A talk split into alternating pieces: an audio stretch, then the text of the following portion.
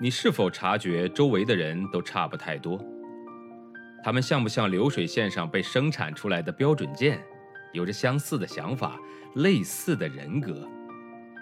又或者，你对西方某些发达教育抱有着神秘感？那留学又意味着什么？也许本书会给你一些启发和答案。欢迎收听《十一岁去德国》，一个中国女孩的留学经历。作者夏千若，演播生意人陛下。与我北京德国学校的那些同学不同的是，大多数汉学系的德国大学生们喜欢一头扎进中国本地人的生活当中，不但喜欢用中文交流，有些甚至还能流利地说中国的地方方言。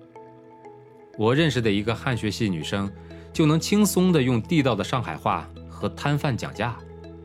那些上海人对他佩服得五体投地。这些德国学生都渴望通过半年到一年的留学时间，好好了解清楚中国的所有特色。许多高年级的学生每个假期都积极往中国跑，把所有打工赚的钱一股脑都花在了那里。如今在汉学系毕业的学生们都有较好的就业前景。在中国改革开放初期。很多德国大企业对汉学系的毕业生不怎么感兴趣，只喜欢雇佣懂经济的专业人士。不久，这些大企业就发现，撇开汉学家跑到中国去做生意的结果并不理想。语言不通，不了解中国文化，一些大企业中的德国人在和中国生意伙伴交往的过程中，产生了大量的问题。渐渐的，越来越多的汉学系学生在中德合作的大企业中找到了工作。不少开始时只充当翻译的汉学系毕业的学生，最终成为了公司的长期职员，甚至领导。除此之外，汉学系也培养出了很多出色的翻译。据说，在美国，汉学家们和政府是联系很密切的，外交部和国防部时不时邀请汉学方面的专家去参加座谈，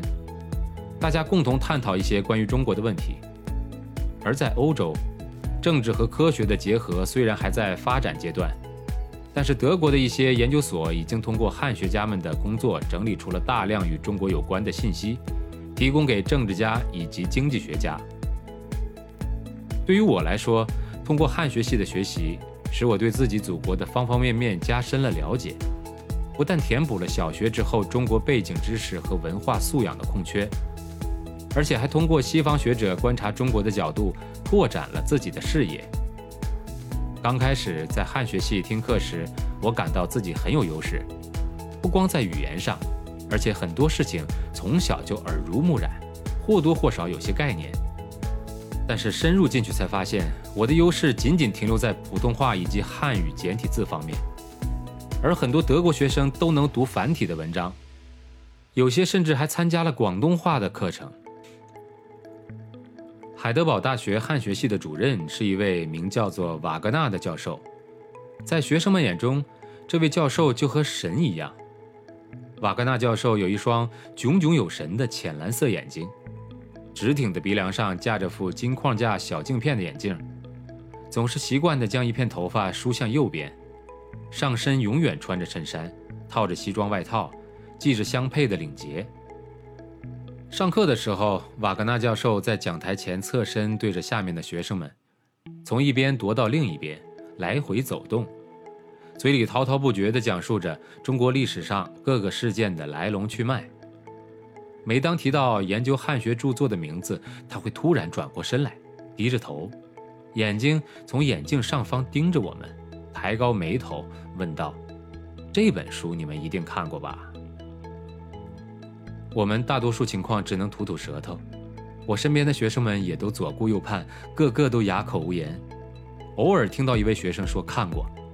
瓦格纳教授便会接着问道：“那那本书里面第一页的那个观点你怎么看？”那个学生的眼珠滴溜溜转了半天，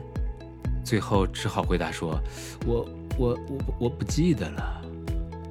将近七十岁的瓦格纳教授打趣说道。哼，你的记忆力还不如我。本章节演播告一段落，感谢您的收听，欢迎订阅。